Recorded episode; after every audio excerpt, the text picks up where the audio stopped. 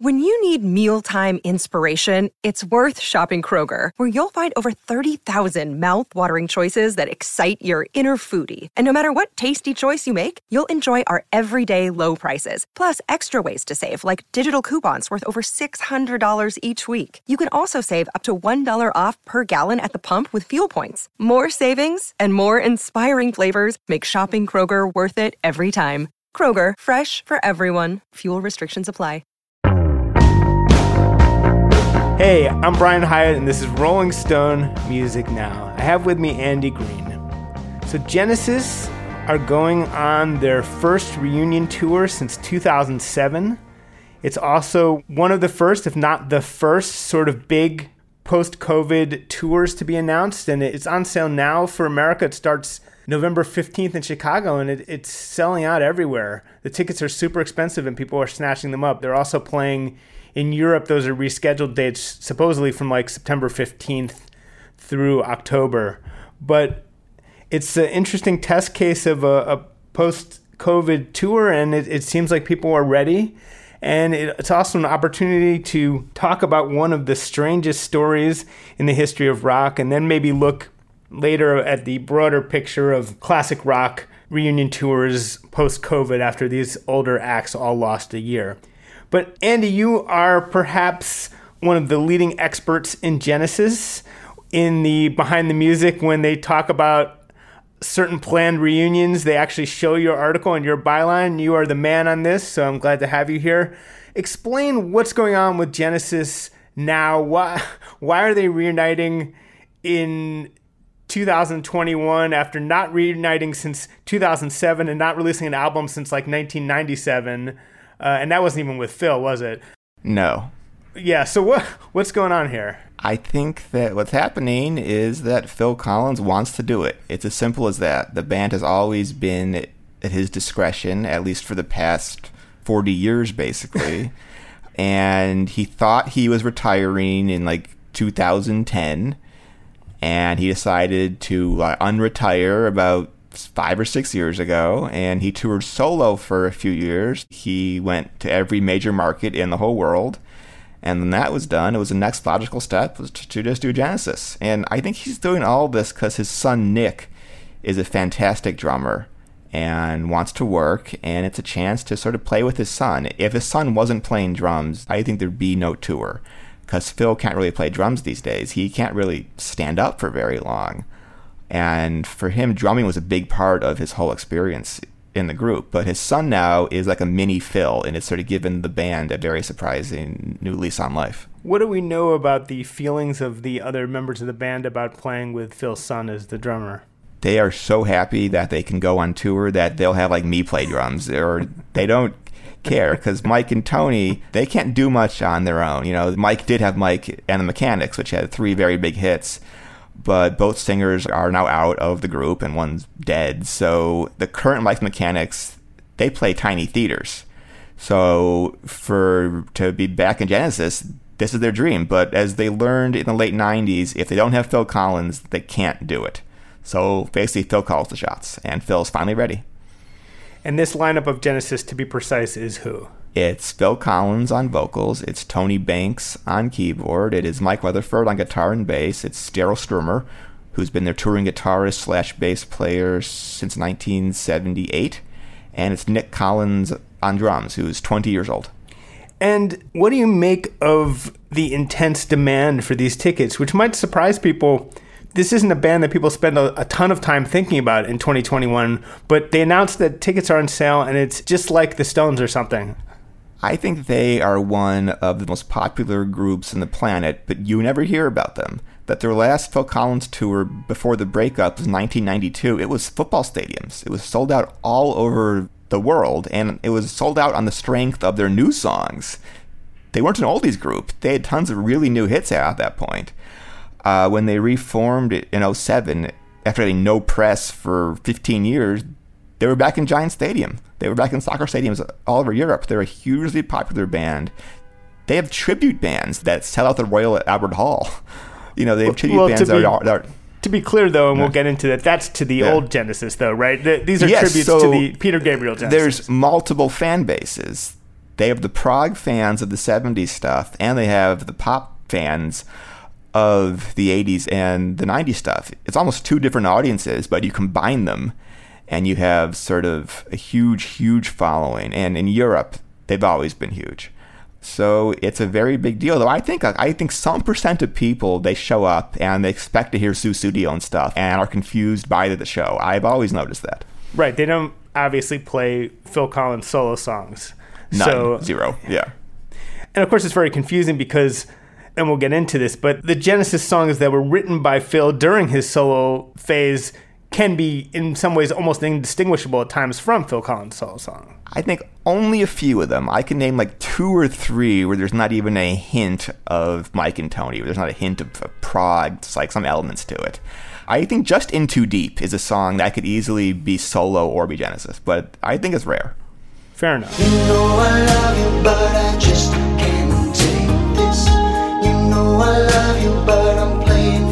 To the discerning ear. Yeah, to the very discerning ear, yes. yes. Let's take it back to the beginning of this band.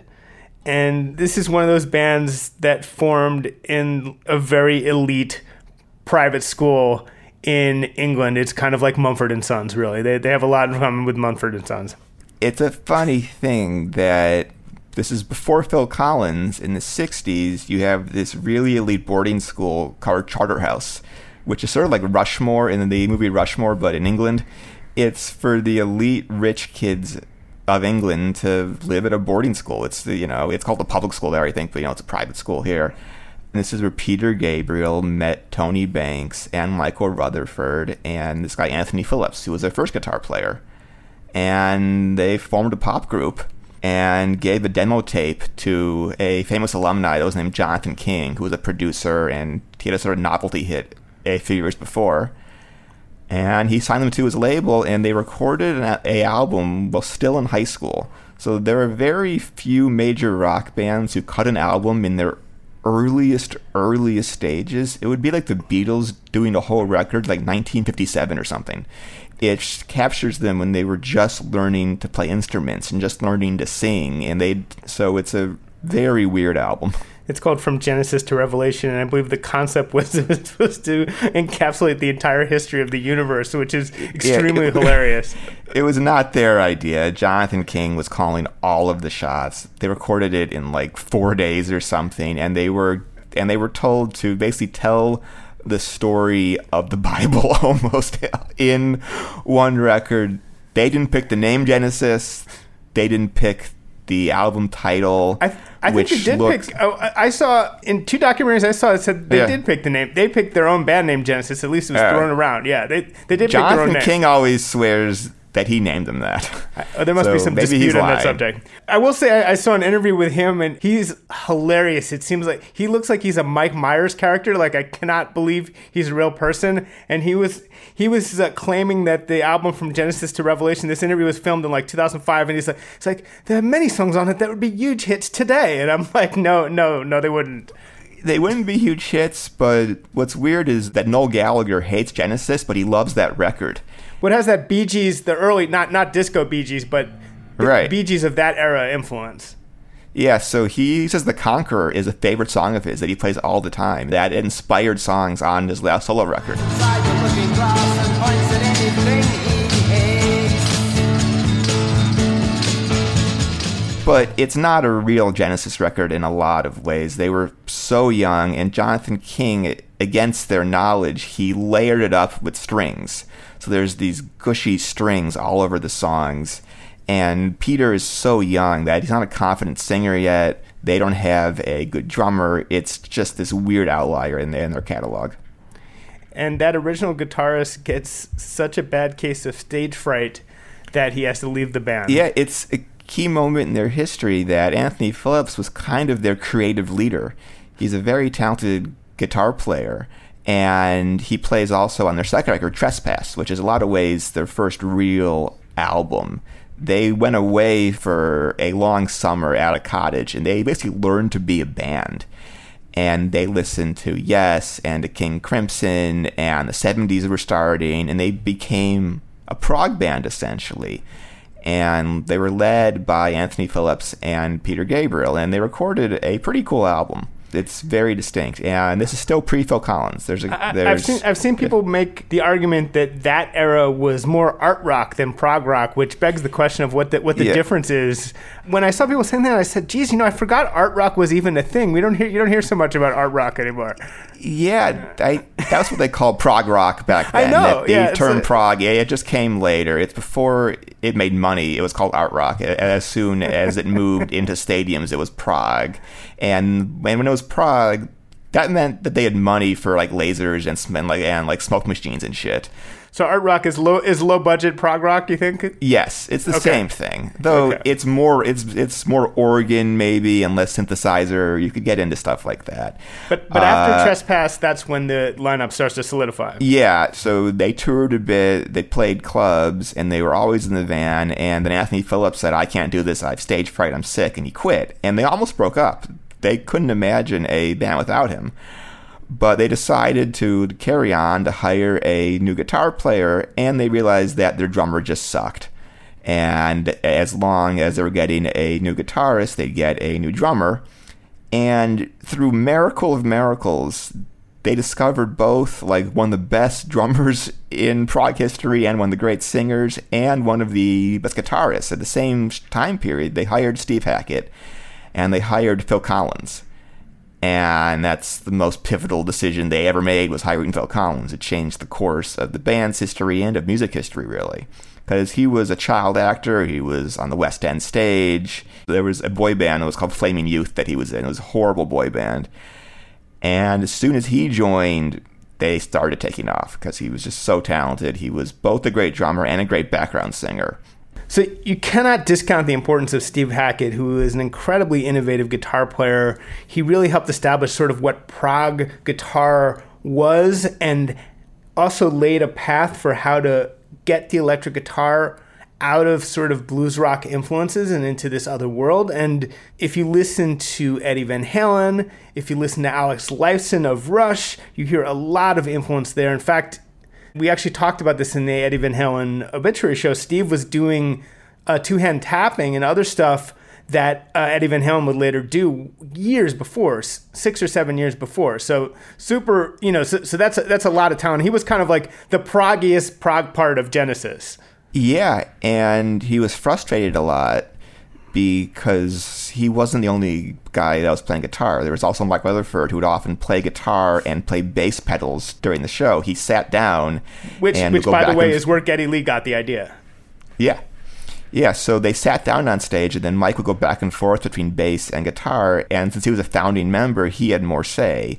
so Steve was, you know, he was he was very talented, but he wasn't part of the Charterhouse gang. He wasn't like in the old boys Genesis world, and he really struggled to get his songs on the records and to have his guitar even be high in the mix. It, it was a constant frustration. Another day is here, and you're ready for it. What to wear? Check. Breakfast, lunch, and dinner? Check. Planning for what's next and how to save for it? That's where Bank of America can help. For your financial to dos, Bank of America has experts ready to help get you closer to your goals. Get started at one of our local financial centers or 24-7 in our mobile banking app. Find a location near you at bankofamerica.com slash talk to us. What would you like the power to do? Mobile banking requires downloading the app and is only available for select devices. Message and data rates may apply. Bank of America and a member FDIC. What's up, everyone? It's Reality Steve, your number one source for all things Bachelor Nation and reality TV. Every day, I'm giving you the behind the scenes juice and your info on all your Bachelor Nation stories and also interviewing some of your favorite reality stars. My name has been synonymous with spoilers, but I'm so much more than that. Give me a listen. The Reality Steve Podcast, part of the Bleav Network. Just search B L E A V on YouTube or wherever you listen. You had that definitive lineup for that moment with Peter Gabriel on vocals. Talk about that sort of golden age for the band. Yeah, uh, what happened was there was a lot of these art rock bands that were touring European clubs. There was Gentle Giant, there's all of these groups. And to stand out was difficult, so Peter started to wear these costumes that got very elaborate. He walked on stage once in his wife's red dress and a fox's head. And that got the band on the cover of the magazine Melody Maker. And so their stage show got very elaborate, and that got them lots of attention and that grew their audience. And those early albums on Nursery Cryme, Foxtrot, and on Something by the Pound, these are some of the best prog records of all time. They're brilliant albums, complex songs. I think Supper's Ready is the best song of all time. It's my favorite song ever.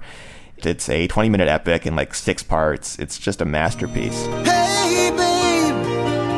your supper's waiting for you. Hey, my babe. if you want people to understand what did 70s British prog sound like at its peak, those are basic. I mean, there are other ones, but those would be very good choices of albums to play. They help define what prog was. Yeah, they're foundational albums. And they're so purely British. It's some of the most British music ever made in the rock era. On Yes albums, you hear hints of like American bands and harmonies and everything, like Simon Garfunkel, some blues guitar. which Genesis, it's just purely British. It's like the most purely like British sound that you can ever hear. Is some of these songs. You're saying they were the whitest band ever at that point? Is that is that what you're gently trying to I'm say? not. I'm. I'm not talking racially. I'm just talking culture-wise. That What, what is it is it is interesting that said that that Phil Collins then became sort of beloved among some black audiences because of his very uh, cool solo hits. But yes, But in these early years, Phil was an amazing drummer. He was key for harmonies. That his voice and Peter's, they'd lock on stage, they lock on the records, and it was an amazing blend because they're both great singers. But Phil didn't write much in those early years. He evolved. He evolved slowly as a songwriter.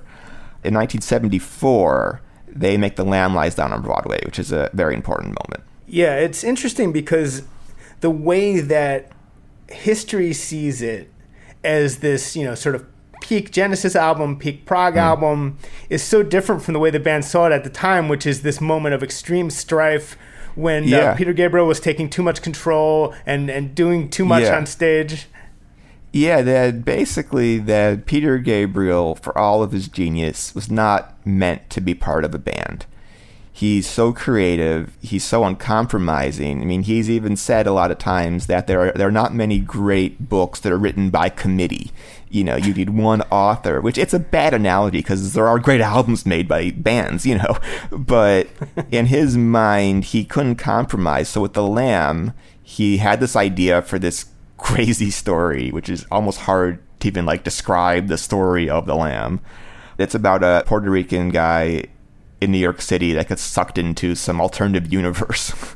and he said to the band, Look, I'm going to write all the lyrics by myself, and you guys will do the music. And they agreed, but they weren't thrilled about it.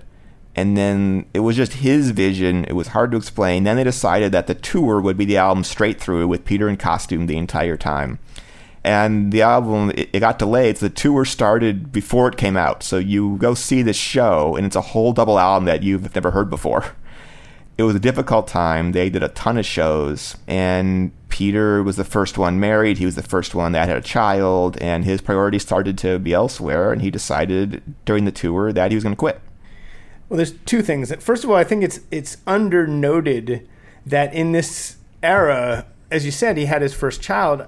I guess when the child was first born, she was pretty sick and he was really concerned. And it sounds like the band was just tremendously unsympathetic to this. Yeah, they were recording the album, and his daughter was born prematurely, and they didn't even know if she'd make it. So he was at the hospital a lot of the time, and they couldn't understand this. They've apologized since then, but they were like, "We have a deadline." Yeah, they're like tapping the wrist, and he's like in the hospital. I mean, it's you could see how that alone could destroy a band. It, it was just this youthful callousness on their part.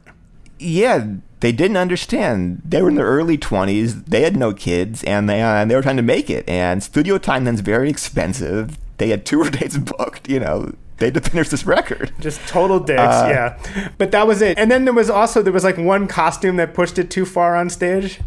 Yeah, that during the second part of the show, he was essentially in a giant testicle outfit. Not even joking. It's designed to look. Uh, it's a testicle. He's a testicle creature called a slipper man. So he's wearing all these bubbles, but they couldn't get the mic near his mouth. and so the vocals for many of these shows are very distorted because the mic was far from his mouth. And to the guys in the band who are serious musicians, they're like, Are you fucking kidding me? They can't even hear you, you know. But he was very focused on the visual. and they didn't have the budget or the technology to really do the show that Peter wanted in his mind. So most nights it just failed.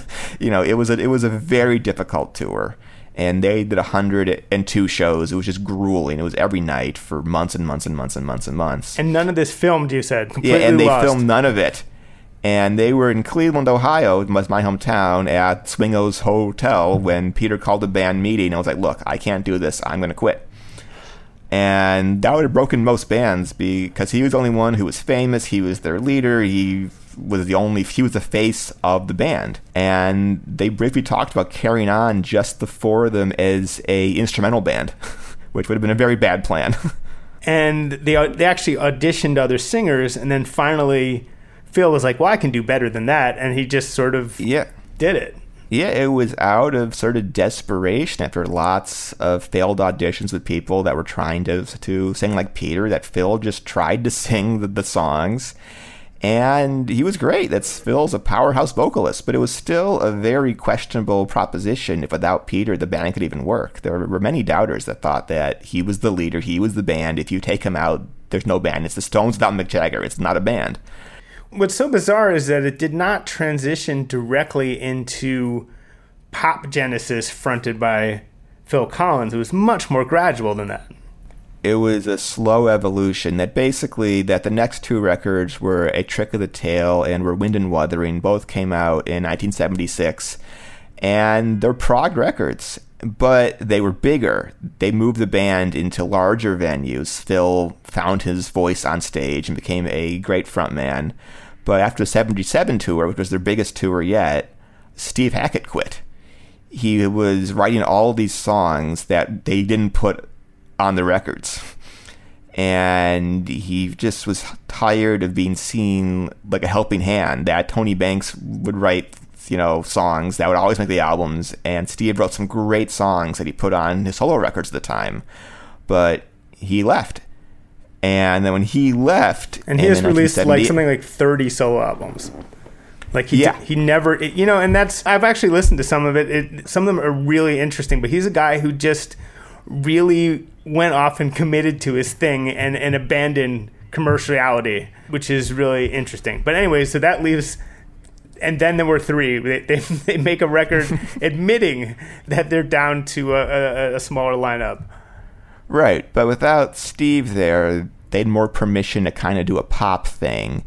And by 78, it's post punk now. Prog is really seen as this bad thing. A lot of the big prog bands of the era are now like blowing up and just collapsing.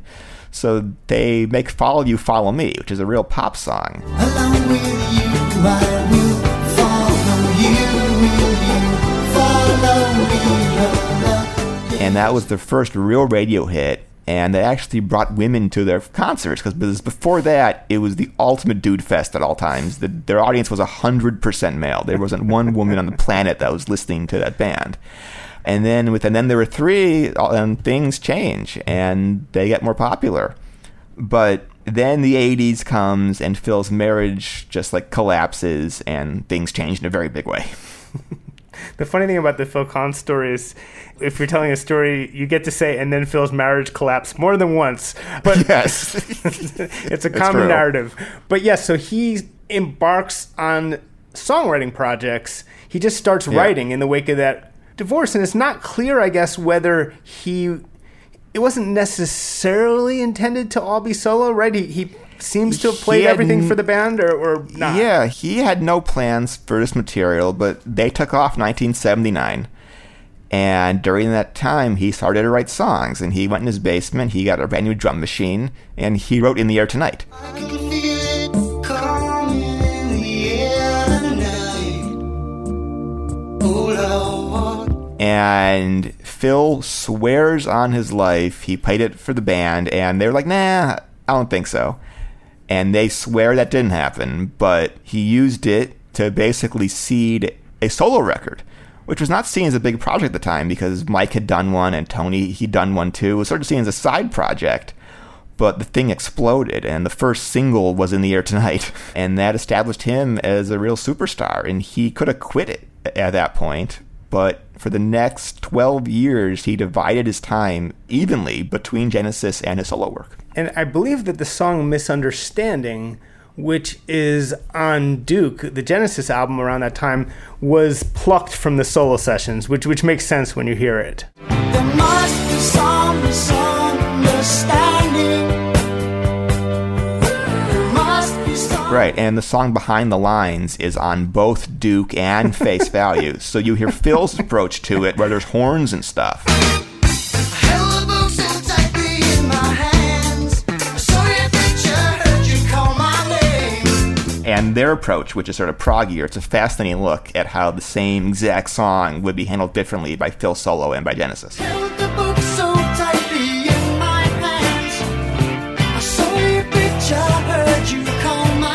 I'm not sure that move has been tried many times. It's not like Pete Townshend had songs that were both on his solo albums and on Who albums, although that would have been utterly fascinating. Yeah, no, it was very unique. And Phil's work habit in this time was just absolutely insane. He would do long solo tours. He would do long Genesis tours. He was the drummer in this jazz fusion band called Brand X that would tour a lot also. And he's producing for Eric Clapton and Robert Plant and Adam Ant and everybody else in the 80s. He just worked every single day. And it starts to explain what he was doing playing uh, with Zeppelin at Live Aid. He was just the guy. Yeah, he was the guy. And then 1980 is the album Duke, which is sort of like the 80s have come. They get haircuts, the songs get shorter, but there's still a lot of prog to it. But it's the 80s. A song like Turn It On Again is a very 80s song, but it's still uniquely Genesis. It's in a very bizarre time signature, you know, but it's, it's still a pop song. You just can't really dance to it. All I need is a TV show. And the radio. Down. And then Abacab was even bigger in 1981. And they just, as the decade went on, it, it's a group where every single record from 1967 to 1987 was more popular than the previous record. And it was sort of exponential. In 83, they had this song That's All. Just as I thought it was going alright, I found out I'm wrong when I thought it was right. It's always the same, it's just a shame. That's another one I would say if you put a gun to my head and said, is that a Phil Collins song or a Genesis song, without me looking it up, I might not remember. That's the kind of uh, song I'm, I'm pointing to, where, where I think people do get a little confused if they're not super No, sure. Yeah. I can see that. And as Phil's solo career starts to take off, the power structure in the band changes. It becomes more Phil is calling a lot of the shots. And then 1986 is a peak year for Genesis and the solo projects. It's this insane thing happened where they had Invisible Touch, which is like their thriller or something. It had seven hit singles off of it. And they went out and played soccer stadiums all over the world. The same year is Peter Gabriel did So, which is In Your Eyes, it's Sledgehammer. And the same time is also Mike and the Mechanics, which is Mike's band, obviously. They have All I Need Is a Miracle, which is a huge, huge hit. Steve gets jealous of all this, starts a pop band with Steve Howe from Yes. It's called GTR, and they have a huge pop hit called When the Heart Rules the Mind.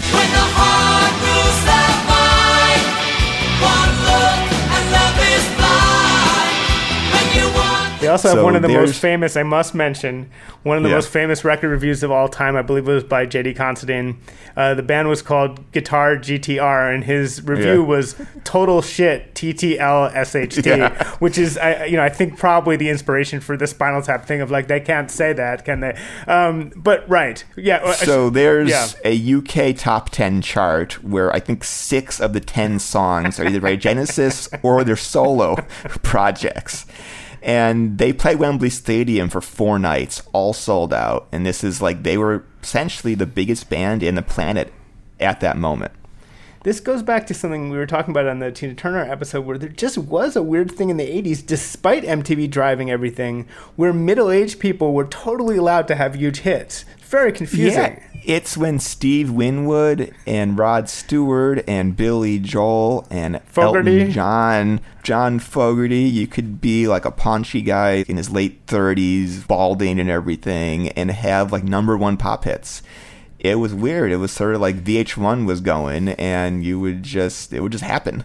But I feel like they showed Genesis videos on MTV, maybe even in, into the 90s. Maybe I'm confusing VH1 and, and MTV. Yeah, but I think in more of the '80s. I think Land of Confusion was their signature video hit. That's one of the only like really great videos with the puppets. so I Can't Dance wasn't on MTV. I feel like it was.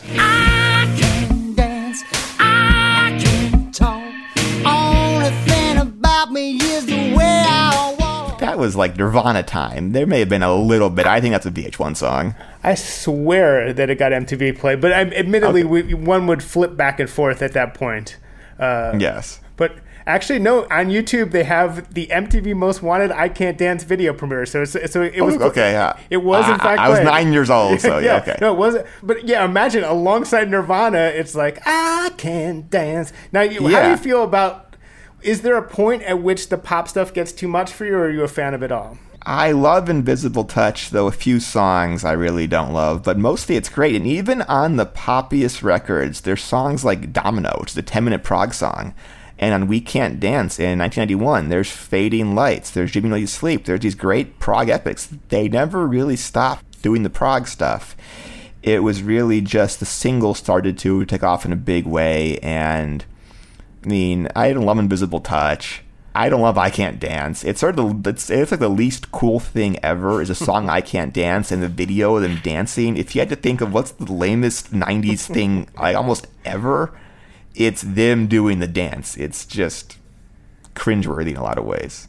and yet an unforgettable image. But in that decade, finally the the Phil Collins version hits a wall. Yeah, well, what happens was We Can't Dance is sort of it's sort of one of the last big records by a old school group pre grunge. They got it in right under the wire. And then what happens was the tour was enormous and then another Phil marriage fell apart. And he got very depressed and was working on a solo record in which he was going to play every instrument and do this really deep album about his marriage collapsing. And there's a charity concert in 1993 that booked Genesis. So in the middle of this really hard time period, he was pulled onto the stage to play with Genesis. And he's on stage at night, he's singing the old songs, and he thought to himself, I can't keep doing this. This is not my band. I'm singing lyrics I didn't write. I don't want to keep doing this. And he didn't go public for about three years, but he left and they didn't know what to do, but they'd survived a first singer leaving, so they were like, "What the hell?" You know, look at somebody else. and it really didn't go well, to put it mildly. It was actually around the same time as Van Halen 3. They should have toured together. Yeah, yeah, it was the, it was the same time period, and it was only it was We Can't Dance was very recently in the rearview mirror. They were a stadium caliber band, so they hired this guy Ray Wilson. That's the Scottish singer who was in this sort of Scottish grunge band called Stiltskin that had won like kind of regional hit. but very forgotten. They made an album that was called Calling All Stations, but 1997 was not 1991. a very, very, very long six years passed. And even Phil, he was no longer scoring hits really on his own. And Well, he went off to Disney, the world of, uh, Broadway and Right. Disney. Yeah. Yeah. So they put out the album. It totally bombs. They plan on touring arenas in the states. They put a few shows on sale. They sell nothing. They move them down to theaters, and even the theaters didn't sell. So this is a band that was playing giant stadium that basically couldn't play at the Beacon Theater six years later. It was just astounding. It was the collapse was so so sudden. And it must they be point, it must be pointed out that Van Halen, as much as Van Halen did not do that well with Van Halen three with Gary Cherone, you know they were not playing to empty venues. You know they didn't have to Yeah. downscale to theaters and then not sell the theaters. So this Yeah, was a more extreme situation, even so to speak. Yeah, that they weren't Van Halen, that they weren't called like Rutherford. You know, it was to most people, it was the Phil Collins band. And they didn't even realize that the Sledgehammer guy was their first singer. That was not re- known by the public then. That was a forgotten thing. And they toured Europe at least, and it did something. But when it was done, they were like, "Screw this! This is this is embarrassing. Let's just end the band." And they did. Now, in 2005, something amazing almost happened, and you were really reporting on this at the time. I remember it. Yeah, this is one of the great lost tours ever that didn't happen. That 2005, the band meets with Peter Gabriel and Steve Hackett. Phil's on tour. They go to Glasgow. They meet in the boardroom of a hotel, and Peter has told them that he regrets that they didn't film The Lamb, and he wanted to do a few Lamb shows with the five of them, and he had an idea that they could put things on his face and project onto the screen the character of Rael, and it would look like him, like a motion capture thing live and he wanted to finally do the lamb right and they were really psyched about it and phil was into it. Phil wanted to play drums again and just be the drummer. But so peter shows up and his manager's there and the band thinks that they're there to talk about how to do it.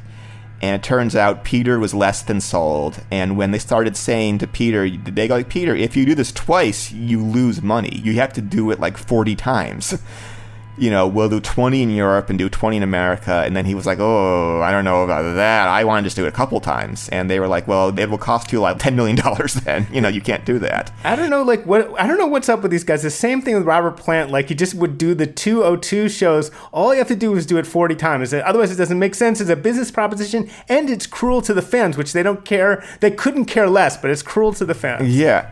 I asked Peter later about this, and he goes, Yeah, the same time period, I got a call from Richard Branson, and he wanted to start the Elders Foundation, where a bunch of rich people would donate their money to charities, and he wanted me on the board. I thought that was a better use of my time. I'm like, Peter, like, what are you thinking? No, no.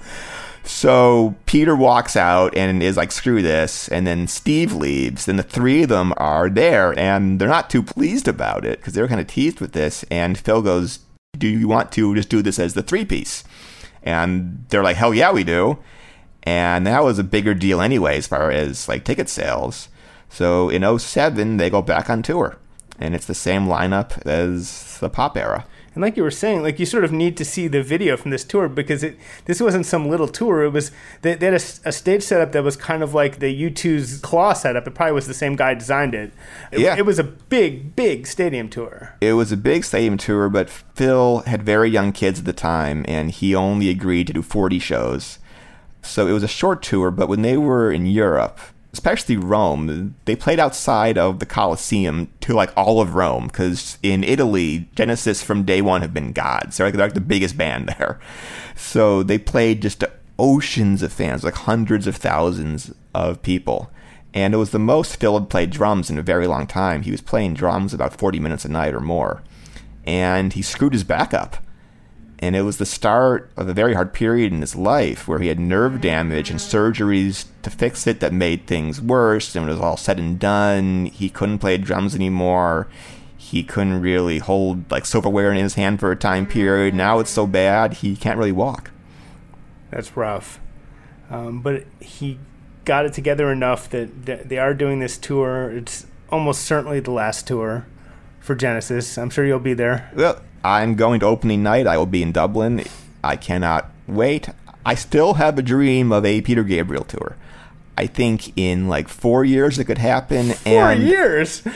Sure, why? How old are They they aren't that be? old. They'll be like 74 then. It's fine.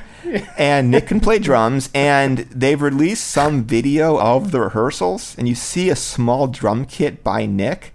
There's a lot of rumors Phil's going to try and play some light percussion work. Hmm. So we'll see. Now let's take a step back and just remember that as we've discussed and written about, uh, this year has been brutal for all sorts of touring artists. It's been messing with livelihoods of, of artists and venues of all levels. For older artists, and we talked to a bunch of them, it, it posed a, a unique sort of threat because it took a year of potential work in this time when they don't have a billion years to spare. So, Yeah. what do you see going forward as far as some of some maybe things that haven't happened that might happen because of this, or ne- will never happen because of this? What, what what's going on?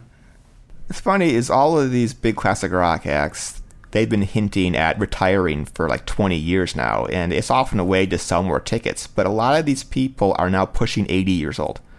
So they're reaching the real limitations of what their bodies can do. Like Charlie Watts would be 80 years old when the, the Stones tour if they got next year. Yeah, we're in the. I mean, it should be emphasized. We're in the final decade at most of you know basically classic rock touring. I, I would say. Yeah, of the major acts of the 60s and 70s. Yeah, Yeah. Paul McCartney's not going to be 86 years old and playing three hour concerts or anything. It's just virtually impossible.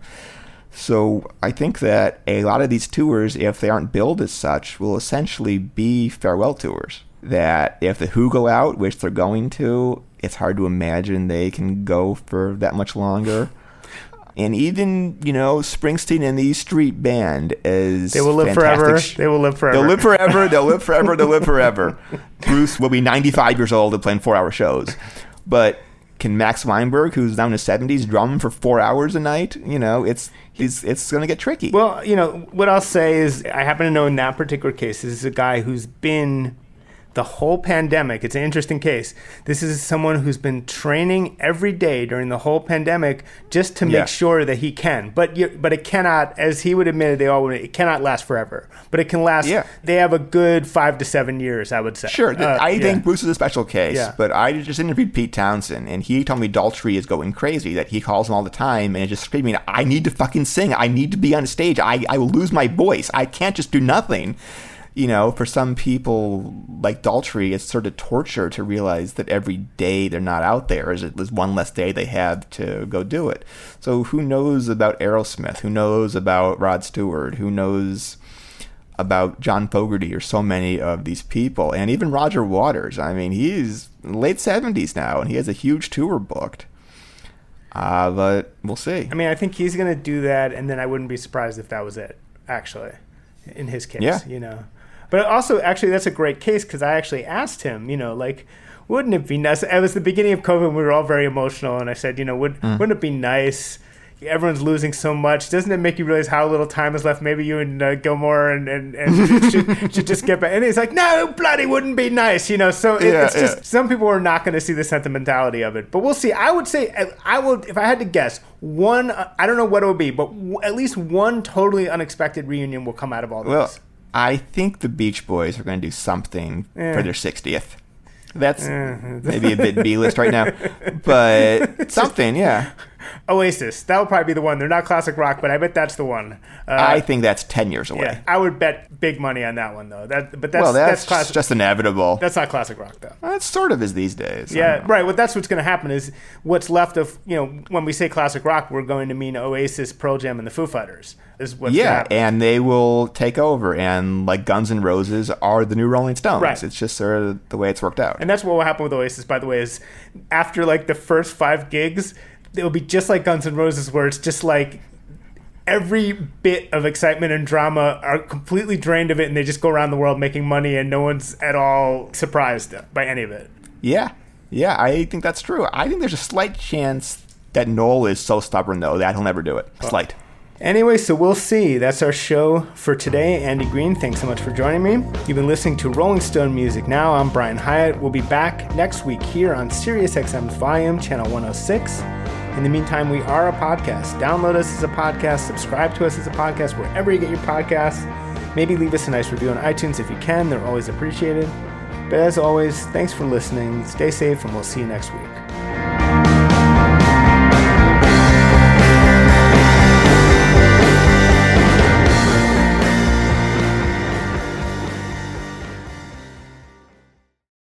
Welcome to Talkville, the ultimate Smallville rewatch podcast. Guest star Sarah Carter as Alicia Baker. Although I didn't really work with her a lot. But Tom did, and they had some real big smoochy scenes. Yeah. Can we talk about that? Could there be any more sex? What was a three page makeout scene that just kept going? Good Lord, we get it. They have chemistry. Jump in now or catch up on any of the past seasons of Talkville on YouTube or wherever you listen.